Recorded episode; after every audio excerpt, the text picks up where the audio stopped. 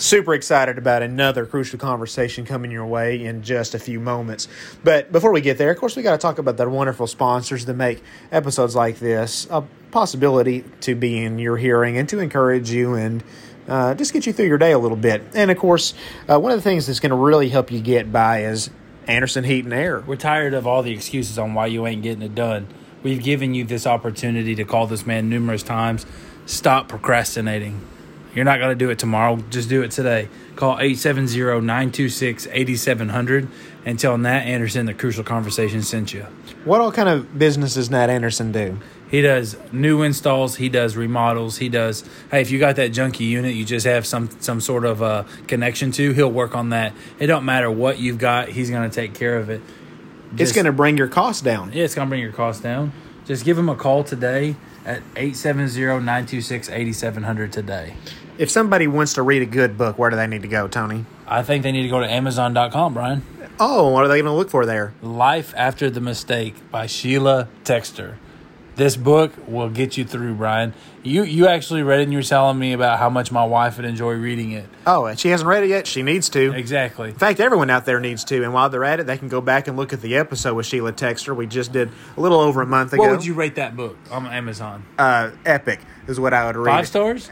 Uh, one to five, I would rate it an epic, and you need to read it. You need you need to get that book, and uh, and it's going to encourage you about new beginnings. It's got a little bit for everybody. It's got a story about starting a church. It's got personal stories. It's got it's got some letters in there. It's just an interesting book, and it's going to be a book that is it's a crucial book. It's about a crucial subject.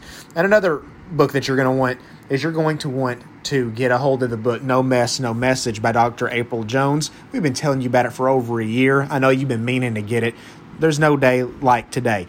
Today is a great day to purchase this book. It's all about how your past doesn't have to redefine your future in a negative light, but there's a message behind your mess or that comes out of your mess because you overcome by your testimony. And of course, Dr. April Jones has her website, which is the Drifted Drum Company. Uh, dot com, Yes. the drifteddrum.com. drifteddrum.com. You can put in promo code crucial 2020 and get 20% off your entire purchase. all kinds of stuff. And I know I said it's the uh, the drifteddrumcompany.com. That that's what her company is, is the Drifted Drum. But the website again is thedrifteddrum.com. And so again, don't forget that promo code crucial 2020. Yes, exactly. You want to make sure you get that today. Another thing you don't need to keep waiting waiting on. Another company, Brian, brand new sponsor alert. Biddy-ding, thing? biddy-ding, biddy-ding. You know what that is? What's That's that? our new sponsor alert. I like that. I like that. It is Trauma Hogs Barbecue. Woo, I love some barbecue. Yes, you do. Brian, tell us about Trauma Hogs. What you need to do is you need to get on Facebook right now and you need to follow Trauma Hogs. It's a uh, fairly new business is starting up in the Jonesboro area. He's going to have some specials on there, things that you're going to want to know. We're going to have more details for you. Great barbecue sauce. Great barbecue sauce. He has dry Aw- rub. He sells different rubs Awesome apparel. and some apparel. But again, you need to get on their Facebook website. It's just getting going.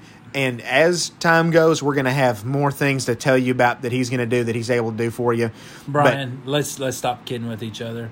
Just like our last episode with Jeff Morgan, let's not lie to each other. We're apostolic and we like to eat. Oh, I love to eat.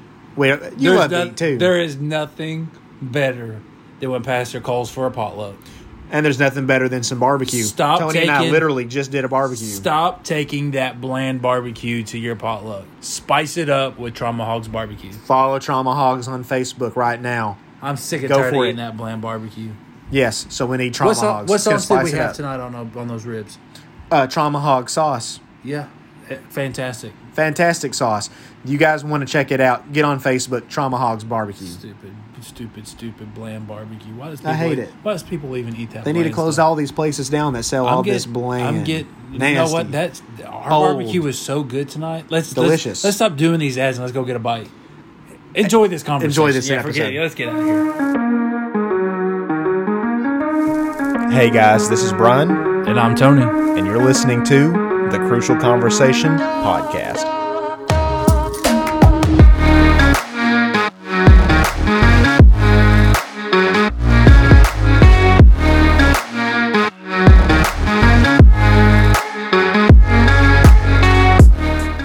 Want to thank brother Brennan Claiborne for coming on the podcast today. Um, about a little over a year ago, whenever Tony and I first started the podcast, we were looking for for people that we think have a unique story to tell, and we were going down to Little Rock. And at that time, Brother Claiborne, I think I saw on on the Instagram that he was preaching at the largest Pentecostal Apostolic Church in Arkansas in in North Little Rock. I think they have about 2,000 people that go there. And I do have to ask, just because I just brought it up, is it pretty intimidating to preach at a church that's that large, that's that beautiful, with with so much of a legacy as that church has? That's a great question. Um, I, will give you the short answer because uh, I'm sure there's other things you may want to dive into. But the short answer is uh, there is an element of intimidation, but I've told people it's honestly a lot more intimidating to preach to five people than it is to preach to 2,000, in my opinion. And and by way of explanation for that, I mean you you can go up there, you can preach to a huge, huge audience of people, and um, you know chances are there's going to be at least a few hundred maybe that are in agreement with you and that will back you up right? And, and, and so you you have that support from the congregation. And little rock such a great church you know the majority of the people are going to be getting with you when you preach but if you're in a small cramped room with five people it's a lot more intimate and all those people that you might be yelling at to repent or something uh, you know you, you've got to shake hands with them and, and and break bread with them afterwards and so it's a lot more intimate um, and so i would say honestly preaching to much much smaller crowds is a lot more intense than than preaching to the larger ones if that makes sense. Right. So uh, before we got started uh, you said you were 26 yes sir so so how did how did this happen that at, here at this time i guess you would have been 25 because it was about a year ago What's your story? How how did this happen? Where you got uh, what? How did God orchestrate your path that ultimately took you on the journey to where now you're preaching in front of thousands of people and and you're you've been a full time evangelist for several years, I believe. So, um, yes, tell us a little bit about you. Yes, sir. Yes, sir. Um, well, first, I want to say thank you both for having me on. It's an honor to do this podcast with you all. Um, like you mentioned, we haven't had the privilege of meeting in person yet, but I have. I'm somewhat familiar with your podcast. I've had the privilege to listen to a few episodes. I really appreciate the guests and the people that you bring on and the way you try to talk about a broad range of topics. Um, you've had some of my heroes on the podcast. Jeremy Painter is one of them. So glad you guys interviewed him. So many others. Um, and by way of introduction, since I'm sharing part of my story, um, you interviewed actually my uncle, Robin Johnston, is actually my uncle. Hmm. He uh, married my mom's sister. And so we were actually just with Robin and Marcia Johnston on Christmas Day uh, in 2020. So thought it was cool that you interviewed him. Um, as far as myself, uh, yes, I've been evangelizing full time for in the summer of this year, in the summer of 2021, it will have been six years full time evangelizing. Um, and so, as far as how I got here, I often scratch my head and wonder that myself. Uh, I certainly don't deserve to be where I am. I don't deserve to be behind any pulpit or hold a microphone. Uh, but by God's grace, uh, I've been able to. So I try to make a long story short. Um, I guess I won't go all the way back to the beginning, but um, I was raised in a preacher's home. You you mentioned a little bit about my dad before we started recording. Um, so I was raised in a pastor's preacher's home. Um, uh, when I was about uh, 10 or 11 years old. Some things happened in the church in Northern California that my dad was pastoring. So we had to move across the country to St. Louis, Missouri, which is where my mother's family uh, has been located for years, Robin and Marcia Johnston being some of those family members. And so uh, we moved over to St. Louis, Missouri. Unfortunately, my parents um, got divorced around that time uh, when I was about, I can't remember, 12 or 13 years old their relationship started kind of crumbling. They got a separation, got a divorce. And so, even though I was raised in church, uh, because of all the chaos of that, from about 13 or 14 years old to 17 years old, I sadly I backslid and walked away from God, walked away from the church, and lived a life of sin for several years. It was a dark time in my life, but uh, I was able to get on my knees one day and repent, and, and uh, God took me back by His grace and mercy.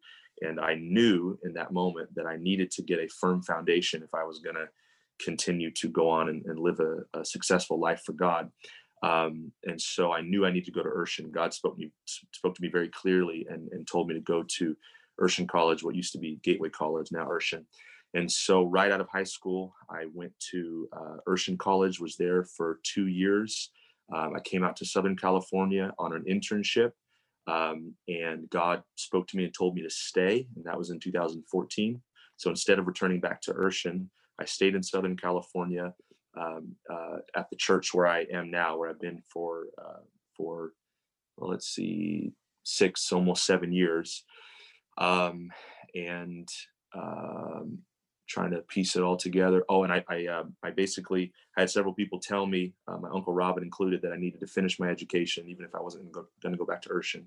So I transferred my credits online. I finished my degree by the grace of God a few years ago, uh, a bachelor's in uh, ministry and biblical studies from Hope International University in Fullerton, California. And um, shortly after I moved here to Rialto, Southern California, about a year afterwards, uh, God just opened the doors, answered prayers. I started evangelizing full time. Uh, that was in the summer of 2015. Uh, and I've been evangelizing full time ever since. And somehow, I still don't know how, God opened the doors and I ended up in Little Rock, Arkansas, which is where apparently uh, we, we first made a connection. So that's the short version. Hopefully that answers your question. Whose Thank you for your timely response. Yes, sir. a year and a half later, that's epic. Uh, yeah, yeah. whose church do you base out of? Is it Larry Booker's church? Yes, sir. That's my bishop, and and his son Joel Booker is now the pastor. So Larry and Joel okay. Booker are my leadership. Yeah. Man, what an awesome leadership group to sit underneath. Yes, sir. I mean, Larry Booker is one of the greatest apostolic pioneers uh, I think that the movement has ever witnessed. Yes, sir. Uh, such a tremendous man of faith.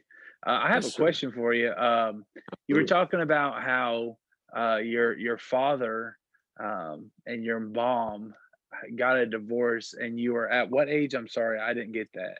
Yes, sir. I was 13 or 14. So, what does that do to somebody who's lived their whole life as God is able? Um, you know, He can do anything and then your mm-hmm. family mm-hmm. just crumbles right in front of your eyes what does that do to someone so young that's that's born and raised in a pastor's home yeah great question um, it was definitely chaotic and, and confusing um, it was a, a dark time because you know you take things for granted you grow up in a two parent home which is a great privilege and sadly a disappearing privilege in america today and uh, i had that privilege and so all of a sudden to see my entire reality kind of crumble um, obviously you begin questioning everything. What made it difficult was my my mom had her side of the story my dad had his side of the story. So at 13 or 14 i was put in a position where i had to determine what was true and who was telling the truth on one subject who was telling the truth on the other um, and I have an older brother. He also kind of spiraled out of control at that time. I spiraled out of control, each of us in our own ways. And um, and sadly, because I was so young, I hadn't yet really developed a firm foundation uh, in regards to the things of God. So when I should have been doing Bible quizzing, I was sadly backsliding. Uh, so that's why when I went to Urshan College at 17 years old, I couldn't quote to you a single scripture. And I had other people at Urshan College who weren't raised in preachers' homes and they could quote many scriptures. And so during what should have been a foundational time where I should have been creating my Christian foundation, my my intimate relationship with God, instead I had walked away from God and was just questioning everything. Nothing seemed real anymore because everything I thought was real had fallen apart. So I don't blame anybody else. I, I definitely point the finger at myself. It was my decision. Um, you know, I, I, don't live with a, a, chip on my shoulder, anything like like that. But it was very difficult and confusing for a young man to navigate through. And um, that's why whenever I did come back to God, give my life to God, I really had to, I had to get God for myself. There was definitely no uh, parental relationship I could piggyback on uh, because things had just, you know, crumbled. So I really, really had to get God for myself. So anyway, I don't know if that answers your question, but it was definitely difficult, very chaotic. Sure. How does somebody, how does somebody get God for themselves? Um, that's that's a that's a good statement. Uh, sure. A lot of a lot of people, we're all roughly the same age. Uh, a lot of people our age doesn't get God for themselves because they've been taught their whole life what they have to do to get to heaven. Um, Yeah. You know, all all the all the quote unquote rules we must follow. So how do you get God for yourself? What did you do? Yeah, such a great question. Um, wow. Well, I certainly don't claim to have all the answers, and I know everyone's story is different. Um, for myself, uh, it was just birthed out of desperation. I was so tired of running. I was so tired of the sin I was living in. You know, the psalmist said, um, There is no rest in my bones because of my sin. And that's exactly how I felt. I had no rest, no peace. There were times I had suicidal thoughts. I was very depressed, very anxious, and it was primarily because of my sin, because I did not have an intimate relationship with my creator. In fact, the contrary, I was running from a relationship and, and the call of God. And so for me, it was born out of desperation. At 17 years old, something tragic happened that I created. I, I, I did something really foolish and it caused a great problem. I really hurt some people. And so I'll never forget you know someone basically being on the phone with me saying we don't ever want to see you again we don't ever want to be around you and and it revealed to me just how much not only i was hurting myself but if i didn't get things together i was hurting others as well and and that devastated me so i actually got on my knees on uh, in st louis missouri in my my grandfather's basement a small storage closet in my grandfather's basement at 17 years old and i repented of my sins and i said god i'm tired of running I don't care what I have to do. I don't care if I have to lose every quote unquote friend I have. I don't care if I have to throw out every CD or every movie or every sinful thing I possess. I cannot live without you anymore. And I stayed in that room for almost two days straight. Uh, not, I'm not boasting at all. I'm just telling you my story. I, I barely came out of the room to to eat or to to drink water. I just literally cried and prayed for two days. I have a picture somewhere of the tissues just stacked up to here from those two days. I cried so hard, my head was killing me, my stomach was killing me, but I knew I couldn't leave that room until I I just got all the virtue that I could get from God. And when I came out of that room, I wasn't perfect. I still had things I had to unlearn, but I was a changed man. I was redeemed. I knew that God loved me, had taken me back. He had, one of the ways he confirmed that he renewed me to where I was speaking in other tongues, obviously, and um, I felt his love and presence so strong. And so from that experience, I just knew I had to go all in head first for God. If I could go all in for the world and for the devil, I could go all in for God and nothing and no one was going to stop me. And I knew my avenue to achieve that, to get to know more of God and to get to know more godly people who could help me. That avenue for me in that time was Urshan College. And the two years I had at Urshan College, I wouldn't trade for anything. No Bible college is perfect but I knew God had brought me there, and those two years were foundational, fundamental. Most of the scriptures that I can quote to you today are still uh, scriptures that I learned there at Urshan College, and you can thank Dr. David Norris for that, uh, for his class, Introduction to Pentecostal Theology, where he forced us to memorize uh, key doctrinal scriptures. Uh, that was very, very helpful all the chapel services, the dean of students, Jonathan McClintock, was a huge help to my life. So many instructors, so many peer mentors, the prayer sessions at Urshan, the moves of God. Um, um, I, I, I just, I guess I'm kind of going a roundabout way to answer your question, but to get God for yourself, um, I, I think it really is a perspective, a mental switch where you just, you just say, I, I I'm not going to let anything or anyone get in my way. I don't care if I fall, I'm going to get right back up. The Bible says, Rejoice not against me, O mine enemy. When I fall, I shall arise. When I sit in darkness, the Lord shall be a light unto me. So I, I basically was a sponge. I soaked in everything I could. I memorized as much scriptures as I could. I prayed as much as I could. I gave as much of my gifts, talents, and abilities to God as I could. And, and that was kind of my way of getting God for myself, um, if that answers your question. Absolutely when you're ministering to people, um, how how with, with, the story that you've had, um, have you had the opportunity to be able to minister through your story to say you're preaching a youth service and a young person's up there and you, I, have listened to a recording that you did yesterday on altar working and, and I know that you do ask uh, questions whenever you're working the altar. You're very intentional the way you do things how has you having something that you've had to overcome in your past been able to help another person?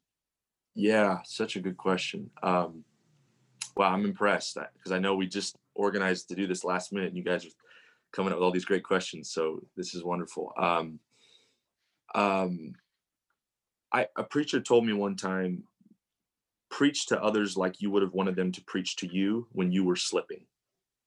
preach to others the way you would have wanted someone to preach to you when you were struggling. And I think I try to apply that uh, apply that same principle to altar working as well as preaching. Um, how would, would I have wanted someone to pray with me when I was desperate, when I was broken, when I needed direction? Uh, would I want someone to come up and grab my hair and shake me around and or give me a Holy Ghost back massage or you know all the other kind of odd things people can do when they get a little overly excited?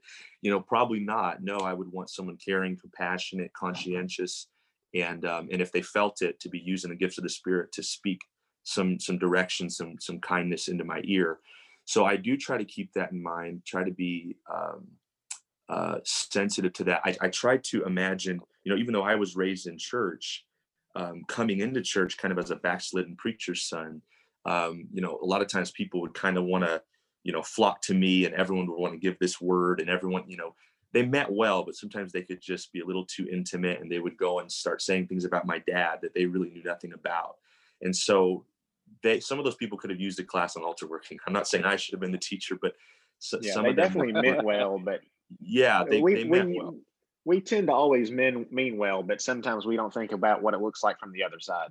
Right, exactly. So always trying to have that empathy and that compassion, compassion, putting yourself in someone else's shoes. And if you're someone that isn't raised in church, try to remember how you felt when you first walked into a Pentecostal service and everyone's hooping and hollering and doing backflips and swinging from the chandeliers and maybe running the aisles or whatever else, right? Uh, try to have empathy for that person that's coming into that and they're thinking, well, this is weird. This is different you know now obviously if they if they surrender their heart to god they're going to realize it's more than just different it's powerful you know there's anointing. But uh, before you go up there and and you know kind of slam your hand on their head and knock them out um, you know try to remember how you were feeling and how you would have wanted someone to approach you. So as far as my story you know I, i've tried to memorize scriptures like um, uh, that I can, you probably heard this if you watched the video on altar working. You know, we know that faith comes by hearing and by hearing the word of God. And obviously, we believe that's in regards to preaching, but it can also be uh, used that that scriptural principle can be used in altar working as well. So just because the preaching's over doesn't mean you can't go into someone's ear and share a scripture that you've memorized in their ear, and that will build their faith. So things like, "Hey, nothing shall separate us from the love of God." I tell people all the time in their ear at the altar, no matter what you've done and no matter what's been done to you, the Bible says that nothing can separate us from the love of God. I'll quote scriptures like, hey, the Bible says, even when we make our bed in hell, God is still there. All those scriptures are very intimate to me because I feel like I had made my bed in hell during my teen years, and yet God still loved me and took me back. So um, that's a great question. And I do try to keep my story and what God brought me out of, I try to keep that in mind when I'm praying for other people who are broken and desperate. Okay, I've got a real deep one for, for you since you like our deep questions. What's the funniest thing you've ever seen in church? Oh man, These, this is always my favorite question, dude. I, we don't ask this question near enough. Hey, before yeah, before yeah. you answer this question, I want to ask you: when mm-hmm. you were at uh, the church in North Little Rock, did Brother Holmes start beating that bass drum while you were preaching? Yeah, yeah. Oh, so that means you were preaching okay. the house. Yeah, he then. he preached good then. I I don't know, or or that means I wasn't preaching good, and you and, and he's trying to He's silence me. I don't know.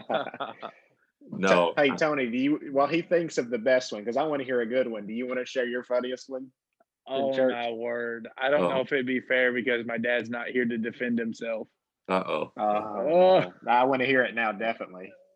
So uh one time uh when I was growing up, my pastor was an ultra fireball preacher. Mm-hmm. And you you know how those apostolic uh, um, churches used to be in the late '90s. There was tissue boxes everywhere on the platform, oh, yeah. right? And so my my dad would sit. He was the assistant pastor. He would sit on the floor, not on the platform, but on the floor in a deacon's pew. And my pastor was preaching just his heart out, and uh, he uh, was walking in front of the pulpit, and he kept accidentally stepping on these Kleenex boxes. Well, oh, he got sick and tired of stepping on these Kleenex boxes, so he turned to it and kicked it just as hard as he could, and come about three inches away from smacking my poor old dad right in the forehead. Oh, and uh, needless to say, the spirit was all but gone at that point. I mean, there was no more preaching at that point. Yeah, yeah. but yeah. you know those those apostolic churches in their Kleenex boxes, we we got to have them especially right around the pulpit. That's exactly right. that is epic. And you said your your pastor was your father.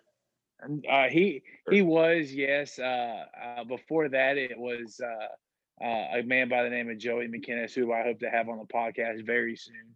Okay. Uh, my my dad was his assistant for about 17 years or 16 years, something like that, and then my dad took pastoralship at the same church that I grew up in. I mean, Got such it. a such an awesome, unique situation. Um, the church that my dad had pastored was uh, the church that uh, you know four generations of my family has been baptized and received the Holy Ghost in. And wow. as a matter of fact, the first person that was baptized not only in that church but in that city was my great grandmother. And, you wow. know, such a deep, rich heritage that I that that, that little community church has. And, and what city is this? That's in Cobden, Illinois. Cobden. Okay. Wow. Amazing. And and you now have your grandmother's Bible now, don't you, Tony? Yeah, I have my uh, I have my grandmother's Bible. I have my great grandmother's Bible. Uh, I have uh, my dad's study slash preaching Bible. Uh, some just awesome, awesome things that I can just hold on to and pass down through the generations. That's um, amazing. as a matter of fact, I have a Bible in my possession uh, that the date that was given to them was 1898. Wow. Wow. Yeah. That's amazing. What Tony's, a heritage. Tony's dad uh, passed away in uh, around Thanksgiving from from COVID, and so uh, oh, Tony just received a, a great inheritance of of yeah. heritage from his dad, and we've we've honored his dad before in in a sure. podcast episode. His dad was a great guy, and uh, oh, Such a great say guy. that again. I just yeah, want to say I'm that so again sorry. since his name got brought up. But uh, yeah, but but now that you had a now we we, we just kind of took a a sad turn there. but uh, but but if, if you guys want to bring us back up, uh, Brother Claiborne, sure, hit us with it. Well, first uh, to Brother Tony, I'm, I'm very sorry to hear about the passing of your father. My condolences you. to you. Thank you. Um, you know, I was while you were talking and sharing that, I it's so terrible. There's only one story that comes to mind, and honestly, I cannot share it on this podcast. There's no way. So, so I would be in big trouble. So, uh, other than that, let, let me ask you like this: Has there ever been in preaching that you so that you can tell on yourself at least? Have you ever said something while preaching, and as soon as you said it, you went, "Oh, I did not mean it for it to sound like that." Yes. Okay. Okay. So I yeah, that's one I one I can go. My wife, she's going to listen to this podcast later. She's going to love that I'm sharing this because she loves give me a hard time about this. So the officially the very first sermon I preached, it was on an Urshan outing, and we actually went to um, Michigan and we preached at Frank Zenobia's church. I don't know if you know the Zenobias, but um, so they preached at our church. If you uh, Evan did. Okay, so if Evan or Blake listen to this, love you guys. But um, they I don't even know if they remember this, but it was it was I had spoke before at Urshan, so I had kind of taught, I definitely taught Bible studies, but I never formally preached out, you know. And so this was my first time doing that. I was I don't know 18 or 19, and um, and thankfully God still moved and thing good things happened. But I was trying to say, I think I was trying to say either a fiery dart of, of the wicked, you know, or or a fiery heart and and you can already put together what came out. And no, I no, tried. we can't. No, we okay. can't. Okay, Yeah. No, so F A R T is is really what came out of my mouth. Now, I, I I thought I stopped it in time. I thought I clipped it to where I didn't fully say the word, and I just moved on and kept preaching. And they were gracious and didn't you know laugh me down. But as soon as the sermon was over, and if you know the Zenobias, you can. Did we lose him, Brian?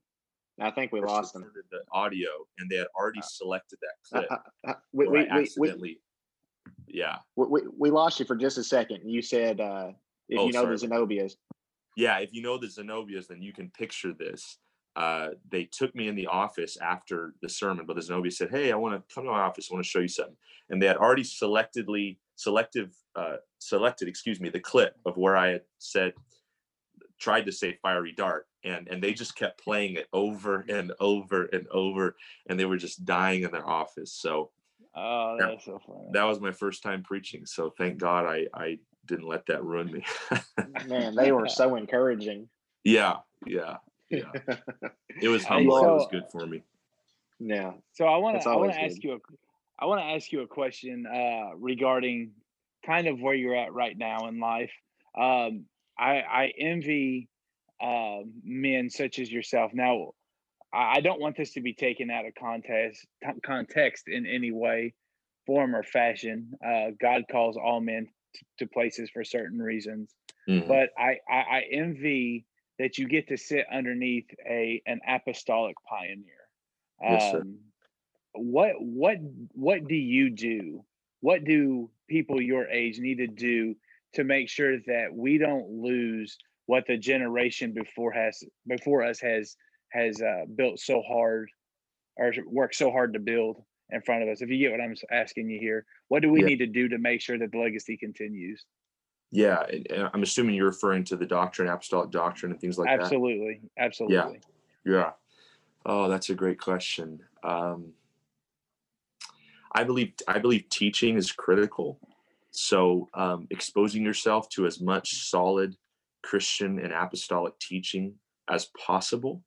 Um, I, I, believe I, I believe that you can you can change the trajectory of someone's life through solid, sound teaching. Um, and so we, we've got to have that as much as possible, which is why I'm, I'm glad we have the avenues like the Bible colleges and the different books, apostolic books that are put out, etc. Um, so I don't know if there's just one thing though. Um, you know, at the end of the day, if a young man or young woman doesn't have it in their heart to live for God and to obey the truth, then then they may stray from um, the from the truth and from the heritage that we have. So, I mean, there's a number of different things I could say. I don't want to take too much time answering, but uh, obviously there there must be a love for the truth in in your heart. Um, solid teaching, exposing yourself to that. If you're not an environment where that's happening, thankfully by way of technology, there's so many apostolic um, sermons and lessons you can access on podcasts or YouTube. Um, dive in and don't be afraid of asking questions to people and don't be afraid of taking your questions to God. I know there was a time when I first came to God, I was really afraid of the questions that I had about the doctrine and about God. I thought maybe God would be mad at me for my questions or leadership would think I was heretical for my questions. But I found that nothing was further from the truth. Um, and, and the more you ask questions, the more you'll be able to learn and internalize uh, the doctrine and the truth of God's word. So don't shy away from questions. Ask the tough questions um, to God and to your leadership and to respected teachers in Pentecost, whoever you can have access to. Um, and and I think uh, this is kind of an aside, somewhat related to your question. I think a big big thing that Pentecostals need to focus on right now is apologetics. Um, and I'm sure you guys both know what that means, but for those that maybe aren't familiar with the term, uh, apologetics is basically a reasoned defense of the faith. Um, and you'll find the, the Greek word for apologetics in the New Testament. I believe it's uh, when Peter says, "Be ready to to give an answer or the reason for the hope that's in you." There's a Greek word there that refers to apologetics, and so I, I think um, if for our young people and for people like myself and people younger than me to stay strong in the doctrine and continue on with what people like Larry Booker have taught, there's got to be strong apologetics in Pentecost, both for the basic fundamentals of Christianity, the Gospels, what Jesus Christ lived and taught, and, and of course, the apostolic distinctives that we hold as well. There's got to be more and more teaching. I would love to see more in depth uh, lessons and apologetics on holiness and, and things like that. We have some great resources. Brother Bernard has been putting stuff out for years. I commend him for that. Um, but but I think we could do more. I think we could do more to make some of those topics more relevant for young people, um, putting them in certain visual formats. Uh, there's all kinds of technological avenues we haven't used to to have a more robust apologetic. So um, I'm kind of going beyond your question a little bit, and I apologize for that. But but I, I think No, that's you're a- good. I think that's a, a big thing that will help people my age and younger is is uh, focusing on apologetics and, and not being afraid of hard questions and really explaining why we do what we do, um, going into the scripture and using part of apologetics is, of course, primarily using scripture, but also using disciplines outside of scripture to explain the truth.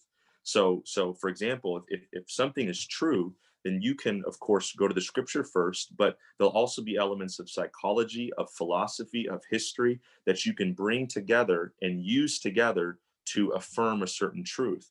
And I think we can use those things like in relation to stuff like holiness, why we do certain things, why we don't do others. The Bible tells us what we should do, but it turns out that psychology and philosophy also backs out, uh, excuse me, backs up uh, a lot of what we do in regards to our standards in regards to our distinctives. So i think a lot of times people have kind of been afraid to explore those questions but i found the more that i explore them the more that i ask and search okay why do we do this? Why do our women dress a certain way? Why do our men dress a certain way? Why are there some things we do watch and we don't watch? etc um, all of the evidence compiled together biblical and otherwise shows us that what we're doing is right and true. And so I think people shouldn't be afraid of apologetics. And hopefully that answers your question.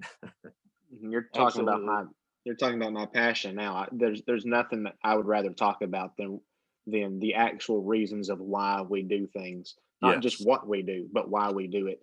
Uh, yeah. Absolutely love it, and and I actually feel bad that we haven't spent as much time talking about it. Um, I do plan to have uh, Dr. Brickle on in February, awesome. and gonna, we're, we're going to be talking a little bit about um, a few questions such as like John one and one. Why do we believe what we believe, as opposed to why Trinitarians believe what they believe now?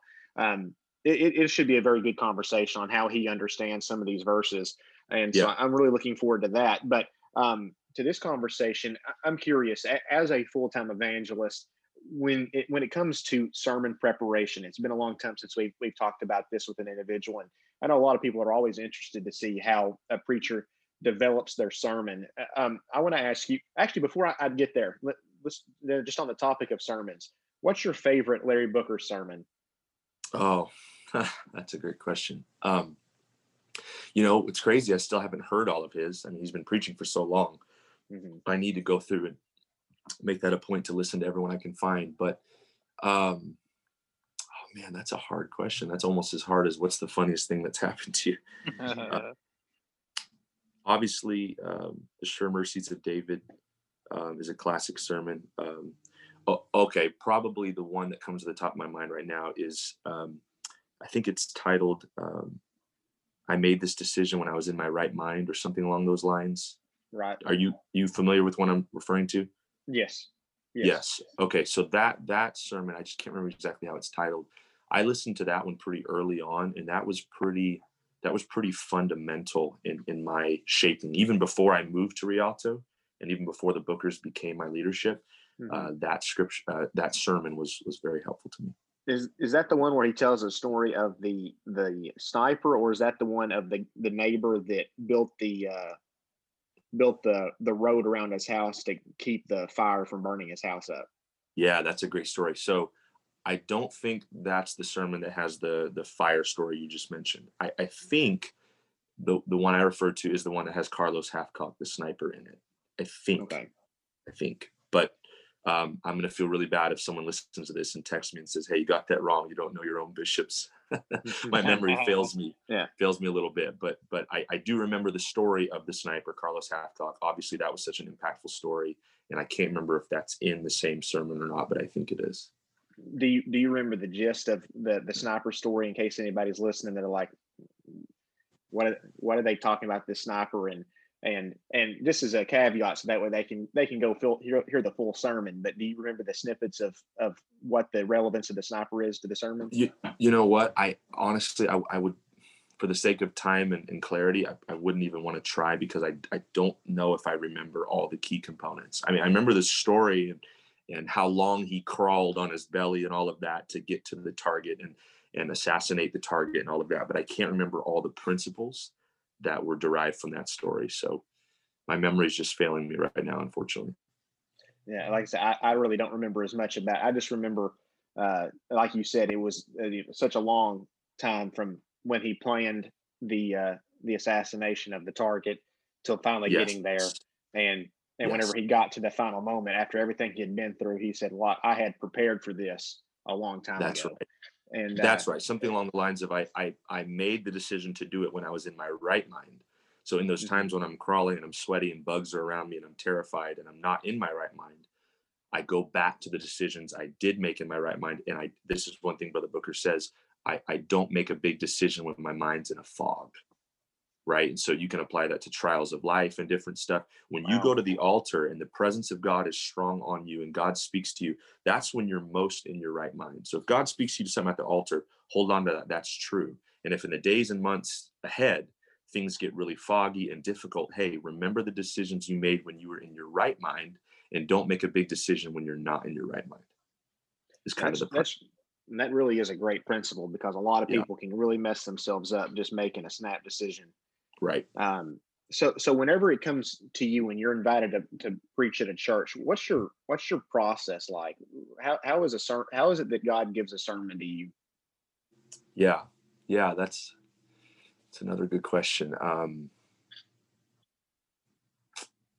you know, I I don't know. I, I feel like maybe I'm almost schizophrenic in, in this uh in regards to this because it I, I don't know if I've nailed down, and maybe because I'm still young, I haven't nailed down. Okay, this is the consistent way that it happens. To me, it's happened uh, a number of different ways. It can be God can burst something through a conversation with a friend, or conversations like this one that we're having, um, um, through listening to someone else preach, listening to a podcast, whether it's um, uh, a um, Christian podcast, theological podcast, history podcast. A lot of times things can be birthed through that.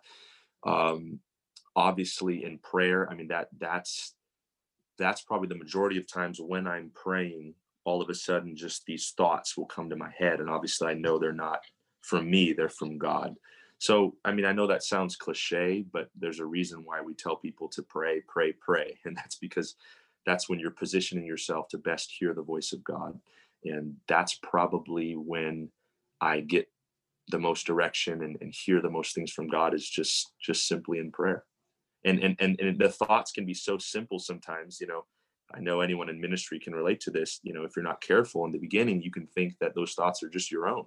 You can kind of just dismiss some of those thoughts but that's why in prayer you really have to listen and you really have to take seriously the thoughts that come to your mind because they may not all be your own and, and god really could be planting something in you uh, for a sermon or whatever. So Do you ever get tired of traveling yes, where you're just like, dude, I'm just so I'm just over it. yes, all the time. How do you how do you refuel? Yeah. Um, and all these questions are, are, are making me want to make sure that I live up to these questions because they're great questions. Um, uh, so I'll say this: I I love to travel, and my wife loves to travel. My wife was actually involved heavily in foreign missions before we got married. I think she's been she's 25 and she's been to almost 30 countries. Um, Wow. So Wow. so traveling is in her blood and DNA. So that's that's one of the main not main things, but a big thing that drew me to her is I knew that if we got married, she would totally hit the ground running with me because she loves to travel just as much as I do. So we love to travel, we love to explore. We really don't have a problem that we don't technically have a home. You know, I tell people we're legally transient. We're we're technically homeless. You know, we live out of our little Hyundai Elantra, um, or of course out of airplanes, hotel rooms.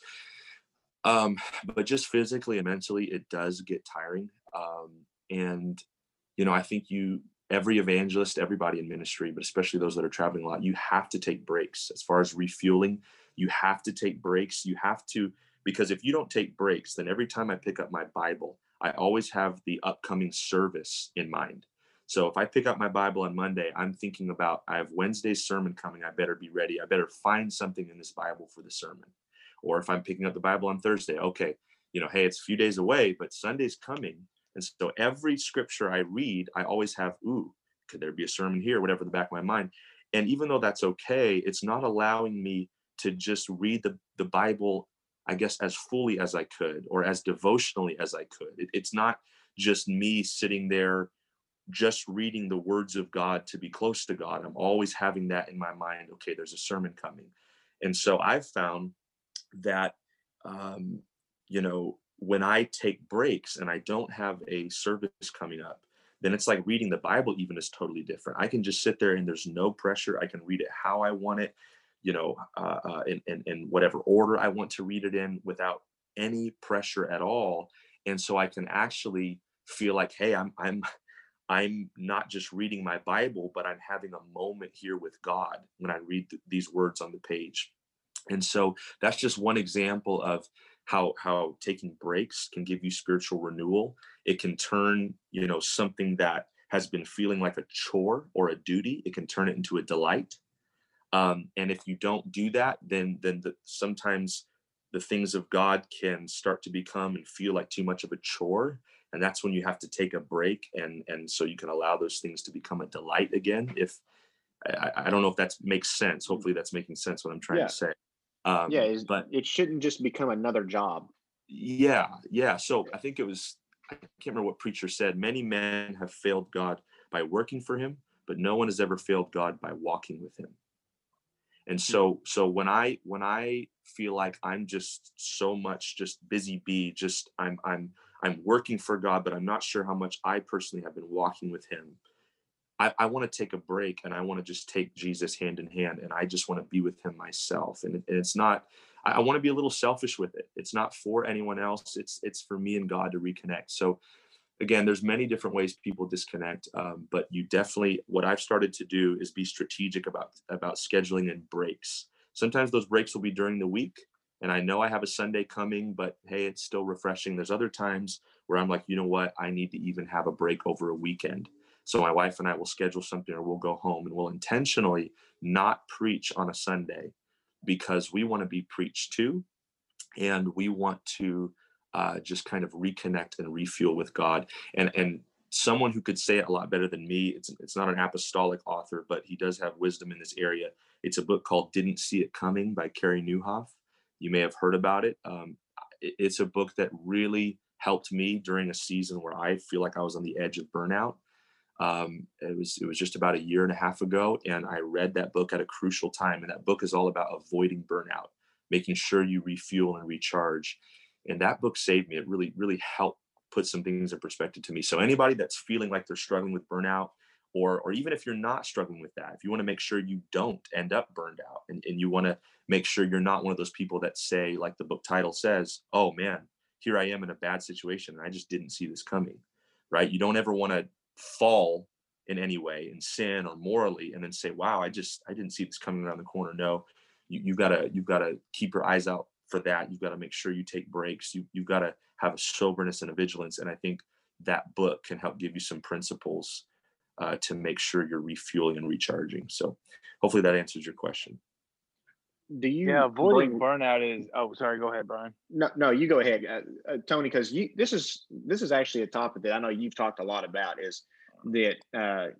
nothing breaks your heart more than than seeing a ministry that's just running on fumes, that's just doing it because it's a job, and uh, Yeah. and, and yeah, so absolutely.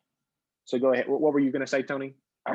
um, what what I was gonna say is there's nothing more uh critical to ministry than understanding what your body's trying to tell you.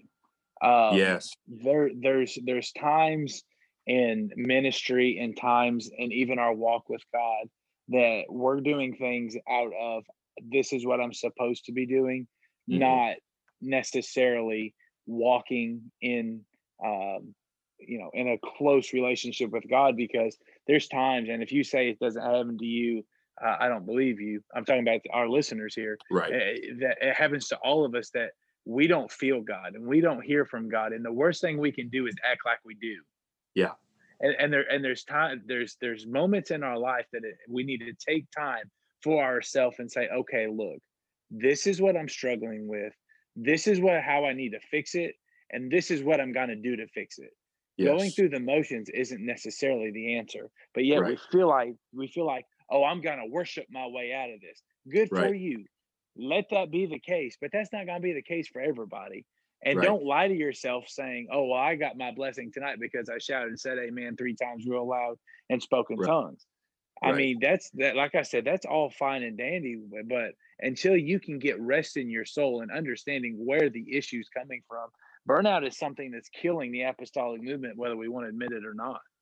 that's I mean, exactly we- right I mean, we lose so much to the to to the minister that's not burdened anymore, but he's comfortable and he Yeah. doesn't know what to do because he knows that you know I'm doing this because I'm being faithful to my saints, let Yeah. alone knows that he's screaming on the inside, let me out, you know. Yeah.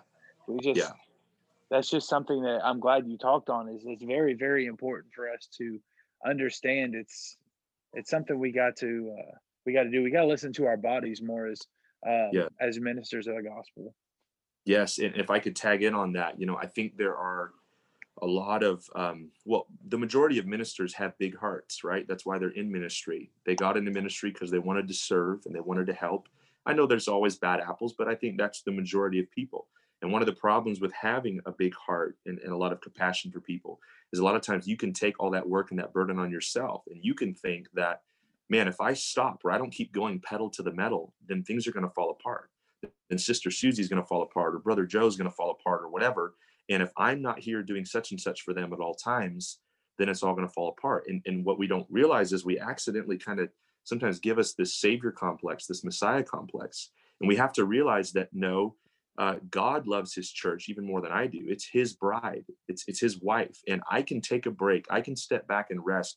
I can turn my phone on airplane mode for a few days or whatever I need to do um, and rest and recharge with God, and everything's not going to fall apart. And even if some things do kind of, you know, the weeds do grow up a little bit, well, I, I I'm not the only one working in the kingdom here. God, God is fighting for us, fighting with us. And um, you know, if I have to come back and clip a few weeds when I'm done resting, so be it. But uh, everything's not going to fall apart. I'm going to trust God with the work of God and not think that I have to be there with every single thing all the time, um, working on it. Uh, one one person said this. She said, uh, "I heard someone say this. It was so good."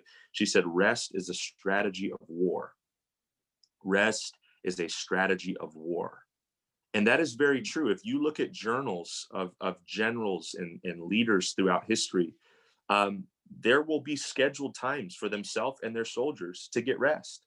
Now, there's some seasons where it's not much rest, but but unless they all want to fall apart, they will schedule rest as a part of their strategy of war. God rested in the Old Testament, He rested in the New Testament, and like you said, we have to listen to our bodies, listen to our spirits, and the voice of God telling us, "Hey, stop, rest, trust me with the work. The work will go on, and uh, you need to recharge." So you can continue being a, a good soldier for Jesus Christ. I mean, we're absolutely foolish to believe the kingdom can't advance without us being over every little thing. Now, don't Yes. get me wrong; we're all called to be a part of that uh, or work a part of Right. uh, uh, this together. But we're Right. foolish to think if I don't do this, it's going to fall apart. Right. I Right. mean, God knows. It's not us. likely that they put a chain on the door if you take a weekend off. Yeah. Yeah. Exactly. Exactly. Oh man. There's um I, I want to And, read and this if to you. and if they would, ahead. you've got way more problems than taking a weekend off. If the bank's going to lock your doors over one weekend, you've got way deeper issues to handle than that. Exactly. You're not in It- a good situation to begin with. Right. If things do fall apart in one way or the other, it's not because you rested. It's because there were other problems that maybe you didn't realize or maybe you didn't attend to. Right. Exactly. And that's that's the issue. But rest is never the issue. God is very much pro rest. You you will hear it talked about all throughout scripture. And I want to read this as well. This is the the New English uh, translation. So it's a little different, but while you're talking, I thought of this. Um, Paul said in Philippians chapter 2, verse 12, he said, So then, my dear friends, just as you have always obeyed, not only in my presence, but even more in my absence, continue working out your salvation with awe and reverence for the one bringing forth in you both the desire and the effort for the sake of his good pleasure is God. So, so I feel like God, you know, revealed this to me reading the scripture. A mature church will keep working things out even in their leader's absence. Paul said that not only are you obeying and doing well, but you're doing it even more in my absence right? So the goal should never be and and i know everyone would agree with this should never be to teach people to to rely on us as leaders as ministers as preachers. Our first goal is to get people to rely on god. So so that way when we're gone for whatever reason whether it's rest or another ministry trip things don't fall apart but in fact the church can do even better and flourish in our absence because we've taught people to rely on god more than man Mhm. You That's- um That's powerful stuff. you hit it. You hit it. You hit the nail on the head. I think absolutely.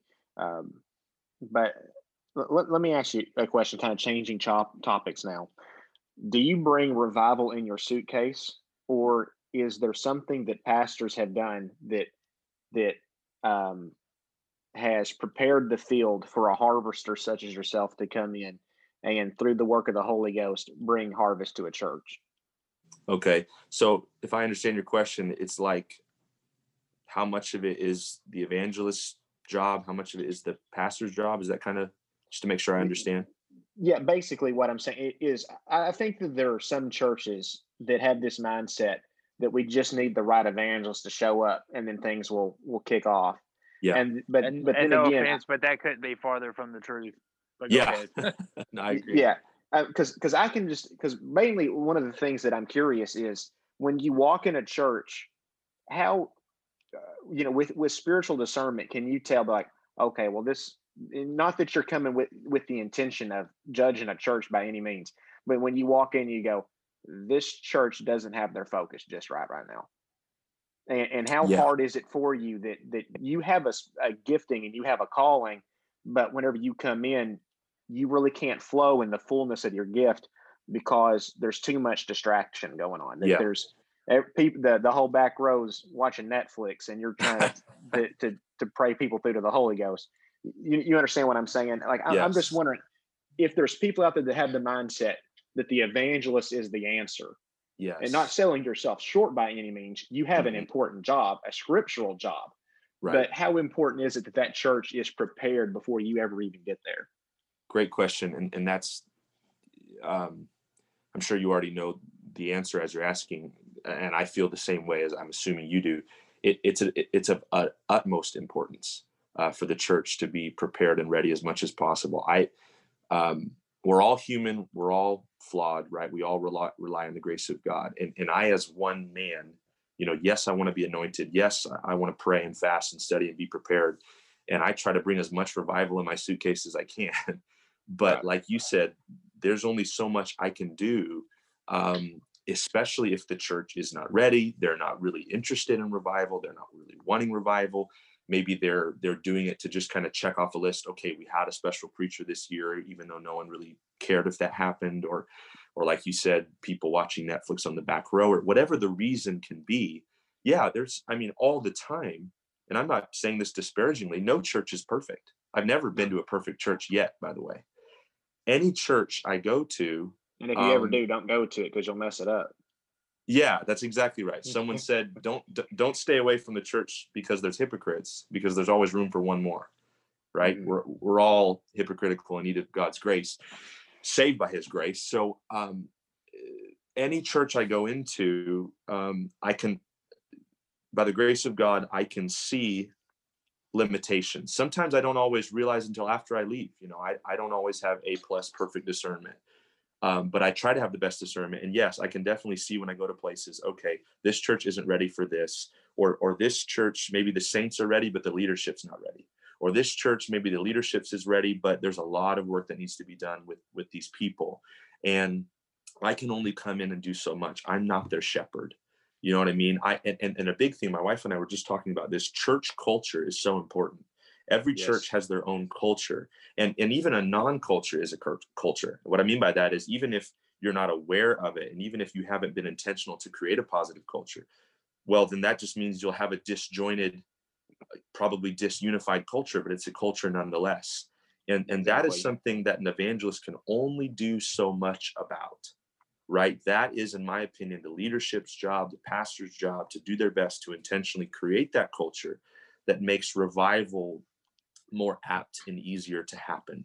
So, you know, I believe in the fivefold ministry. Obviously, I am an evangelist, but I do think the pastor definitely has the harder job than the evangelist, at least the way we in modern Pentecost define what an evangelist and a, and a pastor is. Um, you know, I get to go in, I preach, I do my thing, I dip out. A lot of times I'm just doing a weekend here, weekend there. Well, the pastor is the one that's there day in, day out. They're the one that's shepherding the sheep. They're the one in the back room counseling them, right? I don't even know half the problems of what's going on, and and so they they have uh, the harder job. They have more responsibility, but that also means the reward is greater, You know, I've had many pastors tell me there's nothing like the reward of discipling someone over the course of 10, 15 years and watching them grow into an incredible man or woman of God. As an evangelist, I don't get that privilege. Does that make sense? So, so it's kind of like, mm-hmm. um, you know, I, I definitely do say that that would be the leadership's role is to properly prepare the environment as much as possible for revival. And for anyone says, well, that's unfair, you're putting too much on the pastor. No, because the greater the responsibility, the greater the reward. Right. You know, so hopefully that that answers your question. So how what do you what do you see as your job as an evangelist? What, what, what do you think what is the important gifting that you that you and not just you in particular, but other brothers that are like you? What is what is it that's so important about an evangelist? Yeah. And the reason why I'm curious is because after this, I, I do I do want to say that you guys have an incredibly difficult job with the travel, and then on top of it, right now you you're we're in COVID nineteen, so you have so many churches sure. that aren't having services, sure. and then you have this movement uh, from the traditional ten o'clock morning service, six o'clock evening service to where now a majority of churches are going to one service or right. two back-to-back services or two duplicate services or two totally unique services and and where traditionally you could go and the fact is you have to pay bills you could preach at church in the morning and then another church in the evening and you are taken care of by two different churches in a weekend and now yeah that's becoming harder and harder to do with the climate that we're in and some of it is because of American culture, is forced pastors to make these decisions. I'm not condemning anyone for the decision sure. they have to make in their church, but sure. you are called, at least right now. I don't know what God has for you in the future. You have an important job to do now. And how is it that as an evangelist, that you navigate the, the society that we're in as well as bringing what is a needed ministry to the church. And so i know that's a that's a lot of stuff to unpack but i'm, I'm interested sure. to hear your thoughts. Yeah i guess i guess my role you know obviously biblically to to edify the body right? To edify the church um to to build faith and to see as many you know i'll use the word sinners or non-believers or whatever you want to call them to see as many of those people converted filled with the holy ghost and baptized as possible um, and and then so so that's kind of a broad designation of of the work of an evangelist and then every individual evangelist would maybe say they have kind of a specific niche or calling that they feel within that, right? For me, I can honestly say, you know, there's some evangelists that they go and maybe they don't have as many first time guests or many uh, many new converts. Maybe they don't have as many people receiving the Holy Ghost. But man, they edify the church. They build so much faith. They preach that word fitly spoken to where the church is fired up. They go out into the streets and bring 50 people next service to the house of God, right? Everyone has their own giftings. That I don't feel like is is my gifting as much. I'll just be totally transparent. If I go to a church and and it's a Sunday morning and there's no visitors at all, I usually am kind of like floundering. You know, now now I trust God that he'll give me the message I need to preach that morning, but I don't feel like I'm ever as effective when I'm just preaching to people who have already been saved for for years as I am to preaching to either new converts or people that have that are not yet converted. I feel like my gifting as an evangelist that God has gifted me with is is to focus on new converts and and sinners. So if I go and I see a bunch of people that need the Holy Ghost or need to be baptized, I'm going to zero in on them. God gives me the faith and confidence to go after them. I do my best to relate to them, to to communicate the gospel to them in a way that's understood and to see as many people filled with the Holy Ghost and baptized as possible. That's what I go for every time. That's what I feel like Brennan Claiborne's job is as an evangelist. But someone else could say something different, you know. And sometimes you go through different seasons. I know, you know, evangelists that have been evangelizing 30 years, they might say in their first 10 years they were focused more on this. The next 10, they felt God was directing them to focus more on this area. So um, I think that answers the first part of your question, but you may have had more packed in there yeah the, the rest of what i had packed in was what's it like during the covid-19 okay. the way service schedules are changing yeah yeah what's yeah. is it frustrating for you that that you look and you see like you know the majority of preachers it seems that are preaching conferences are are other pastors and you're like well sure. the evangelists are getting left out how do you how do you mentally control yourself to not lose your mind over things like that, or even even if it ever even registers to you? Sure, it's a good question. I'll, I'll be honest, and I, I don't say this to sound um, special or noble in any way. I, I, that really hasn't registered to me. N- not meaning that I'm uncaring about COVID and the effects on the church and effects on evangelists. Obviously, I've thought a lot about that. I, I've known people close to me that have passed away as well from the virus, and it's terrible. It's been a tough year um, but I haven't really um, that hasn't really registered with me because I look at what I do as a privilege. I mean, if someone's called to preach, that means you do it whether you're paid to do it or not. And I know that a laborer is worthy of his hire. I know all that, but you know, I, I like I remember when I got my first check for preaching. I literally went into the bathroom stall because I didn't want anyone to see me open it at the church. I opened it and I looked at it and I saw the amount. And it it was a normal amount which you'd pay an evangelist. And i started crying. I just started weeping there in the bathroom stall. So my god i don't deserve this. What am i doing here? It's an honor just to preach and i'm getting paid for it and and so i really feel like i got into evangelism because god called me not because i kind of closed my eyes and spun a wheel and said oh i guess i'll do evangelism nothing else to do right i really felt like god called me into it and so if god calls you into something whether it's evangelizing or pastoring or anything else then he's going to foot the bill He's going to take care of it. Whether COVID 19 is happening or anything else, he's going to make sure that my bills are paid. He's going to make sure that your bills are paid. You know what I mean? So, um, I, you know, yeah, there was some things closing down, and yeah, some pastors have gone to one service and all of that. But my deal is if God wants me to be an evangelist, he will open the doors for me. And if the doors stop opening and they close, then that could mean God has something else for me. And I'm going to take that other direction and trust him that he's going to provide the bills for myself and my wife. It, it, I really do think it comes back to a matter of trust. If you really trust that your life and ministry is in God's hands, you're not going to fear or be worried when certain things come that kind of change it or, or turn that. And and if you have to, um, uh, you know, by the grace of God, we we did we're, we're able to stay pretty busy through the pandemic. Uh, but there was about a month or two that was you know more slow where we were doing everything online like this and um, to make some extra money, someone said, Hey, there's a landscaping opportunity. I used to do landscaping when I was in Bible college. You can come over and uh, make some extra money if you want. And so I didn't I didn't say, well, no, I'm not going to go do that because I'm an evangelist. So I'm not going to shovel. I'm not going to rake. I'm not going to pull up trees or plant trees. I'm like, hey, this is a way God is providing for me and my family in the midst of the pandemic. So I went over and and God was so kind to provide that landscaping job. I did that and earned some extra cash. So I think if we're more flexible, more adaptable, and, and we're trusting in God with all of our heart, um, I, I, I, don't think we'll be quite as frustrated or quite as worried when trials come. And, and the th- last thing I'll say with that is, as every evangelist knows, um, we're blessed to preach behind pulpits and be paid for it. But what we're doing right, right now may not last forever. I don't know what the future holds, right? This system that we have right now may not be around forever. Um, and so if those doors stop opening, I am still called to preach the gospel and teach the gospel wherever I go. So I've always known if all the doors close, I'm going to go home to Rialto, California, where I am right now, because I'm actually preaching local in the area.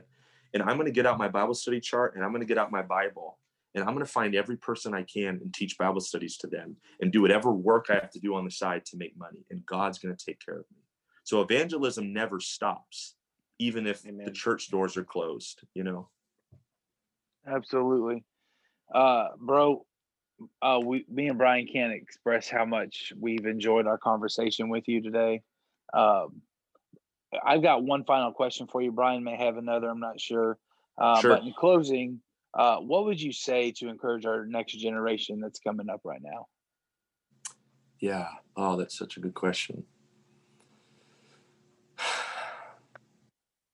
if I had the time, I would sit there and just ruminate on that for for several minutes. Um, what would I say to the generation that's coming up? Absolutely. Um, man, there's so much. I would say um, pursue an intimate relationship with Jesus Christ with all of your heart. Um, no matter what trials you find yourself in, no matter how good or how bad your family situation is, None of that has to keep you from pursuing an intimate relationship with Jesus Christ with all of your heart. And no matter what your age is, you could be listening to this and be 12 years old, you could be 25 years old, you could be 35 years old. Um, you will never go wrong with putting all your eggs in that basket, so to speak, and, and just say, God, I'm, I'm putting everything into you, into your kingdom. I am, I am, if you're a younger person, uh, and you haven't yet heard the voice of God or you don't know what it's like to hear the voice of God, make that a mission of yours. I'm going to pray and get away in my closet and read the word of God until I can say, I felt the voice of God or heard the voice of God for myself. Pursue intimacy with Jesus and um, don't don't trade the truth for trends. Uh, there's a lot of ideologies swirling in the world right now. Um, uh, it's trendy to think certain ways and believe different things, but that doesn't mean it's right. Um, don't let the blue check marks on Twitter and the social media influencers on Instagram uh, influence you if they're not apostolic Christian people. Just because they're influencers doesn't mean they should be influencing you. Um, don't don't just because they have 50 million followers, don't take their word above the man of God that's in your life. Um, you know, mm. the, the pastor in your life may not be as educated, may not have as many followers, may not be a celebrity, but if he or she is walking in the will of God and in the word of God, that person should be a far greater hero to you than any secular celebrity. Um, um, uh, do make sure you don't have a love of the world in you. Don't don't don't be worldly in our age of unprecedented access to anything we want. Do whatever you have to do uh, to not be worldly and not let your mind be corrupted by the things of this world. Do everything you can to make sure you have a biblical worldview. Um, so when you look at trials and you look at events that are happening in the world, you're seeing it through a biblical lens. And whether you have to go to Bible college to get that biblical worldview or sit down with your pastor and, and have intimate Bible studies with him or whatever, um, that's another thing I would say there, there's so much I could say, and I, I don't want to ramble, but I would I would just maybe focus on those things for now. Pursue intimacy with Jesus. Um, um, develop a biblical worldview at all costs. Refrain from worldliness. Don't trade the truth for trends. Um, and make sure the heroes in your life are men and women of God who love God, who follow His will, follow His word and His plan. Brian, that's some good stuff, man. It definitely is. Uh, my final question is this: um, what what all is it that you see that God is doing?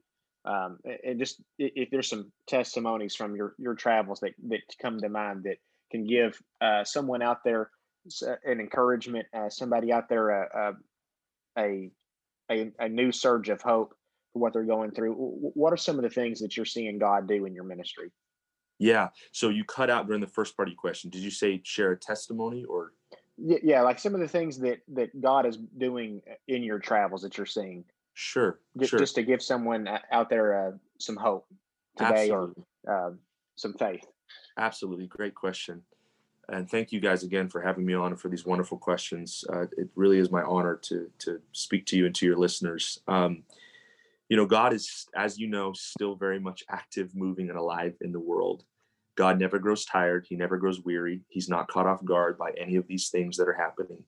We might feel overwhelmed. There's tremendous pressure from the spirit of the age and the spirit of the Antichrist being put on the people of God right now. If you've if you've been feeling overwhelmed or just wore down over the past few months, it's not by coincidence. The enemy is trying to wear down and exhaust the people of God. But I'm happy to tell you that the God we serve, again, he's never exhausted, he's never weary. If we put all of our hope in him, like Paul said, we have a hope that maketh not ashamed. If we put all of our stock, our hope, our investment in him, then um, then then we don't have to be overwhelmed. We don't have to be worn down. God wants to renew our strength and remind us that he's still moving all around the world today. And I'll give you one example to demonstrate that. Just a few weeks ago, I had the privilege of preaching in Spokane, Washington and I've preached there quite a bit. Uh, have a good connection with some of the churches there that, that God has given us. And um, there was, I was preaching a New Year's Eve service Thursday night, and um, a uh, I, I, had felt to preach a sermon, uh, a sermon I preached called "Don't Let the Darkness Decide," and the title is pretty self-explanatory, so I won't go into all of it. But I, I talk about some what I'm talking about right now. Don't let the the current events uh, dictate your faith and your joy, right? Uh, don't don't be um, overwhelmed with depression, fear, anxiety, etc. You know, you know, give give those things to God and let the light of God rule and reign in your life, and on and on and on. And I had felt to preach that sermon, and to all the the preachers out there that can relate to this, I, I really struggled because many of the people in the audience that night had already heard that sermon actually, but there was about half of the audience that had not, and so I kept asking God, "Are you sure?" You know i don't want to preach something people have already heard I, I, was trying to be very practical but it didn't go away. It was like god just kept that title in my mind don't let the darkness decide. So i said okay i'm going to preach it. Little did i know there was a young man named isaiah that was in the congregation that night and i preached that message and he came to the front he lifted his hands and he received the baptism of the holy ghost evidenced by speaking in other tongues and it was a beautiful sight to see. What i didn't realize until a few days later that i met him at another church service followed up with who he was, I realized that his grandfather was a man that uh, just a few months prior had passed away due to COVID and a combination of the smoke from the wildfires that were happening in the Northwest. He was in his 50s. He was a pillar in the church. He was a wonderful, wonderful man. I loved him. And he tragically passed away suddenly. He had prayed, this grandfather, for years that his grandson, whom he loved, would be saved but his grandson didn't want anything to do with church. So the grandfather passed away, went to the grave, never knowing if his grandson would be saved. Well, I found out that that young man that came to the front that night and received the Holy Ghost was this grandpa's grandson. The one that he had been praying for for years now came to the front, received the Holy Ghost, and I can only imagine that that elder brother Cecil, who passed away, was looking over the balcony of heaven, crying and rejoicing that his grandson had been filled with the Holy Ghost. So that was a great miracle. That lets us know that prayers live beyond us, prayers never die, prayers go beyond the grave. Totally built our faith. And the other thing with that that was so incredible that I didn't realize till later was he has a, a friend who lived with him and that, that friend's also a friend of mine and his friend told me you know that day on thursday i saw that young man for the first time go get his gun out of storage his personal firearm out of storage. And he began cleaning it he began cocking it he began interacting with it in a way that was suspicious. And my friend said i've never seen him act like this. He was acting really odd. And i was getting worried that maybe he was thinking about taking his own life. Also that same day i didn't realize till later that young man named isaiah had picked up the phone and called his grandma and said, Grandma, I can't do this anymore. I'm going to end my life today. I'm going to take my own life either tonight, tomorrow. I can't do this anymore. She begged him not to. She begged him to go to church. He agreed because he was so desperate and in such darkness. And when he went to church that night, just a few hours earlier, planning to take his own life, he went to church that night, was filled with the Holy Ghost, and God not only saved him spiritually, God saved him physically. And after that, a huge smile on his face. The joy of the Lord overcame him. And he said, What I was planning to do before, I am not going to do. I have found new life in Jesus. And the last I checked, he's planning to be baptized soon in Jesus' name. His spiritual life was saved and his physical life was saved. And that's just one example of a miracle that we have been privileged to see as of late that God has done. Praise God. Mm. You know, Tony, hearing that story makes me think about how important it is that you say yes to the call of ministry because what if brother claiborne hadn't been there to, that night? What if it who knows what could have happened? Or or even even as tremendous as, as uh, that testimony is that could have been someone else's story that they were a part of in someone else's life. And so i just yeah. want to encourage our listeners to say yes to the calling of god because you never know who out there someday that you may you don't even know yet will one day need you to have said yes because they could have been in that same situation. Th- thank you, Brother Claiborne, for taking time to speak yes. with us. And uh, it, it's it's actually it's been our honor, and it was it was worth the year and a half wait, brother. So yes, sir. So so so thank thank you so much for your time, and uh, we're about to end the recording, so you can tell us your funniest church story off record, so that way at least we can know it. Well, it's, uh, it's been my privilege. Thank you so much for having me. Yes, thank you, Absolutely. Tony. Do you, have any last words? Uh, other than this has been a very crucial conversation.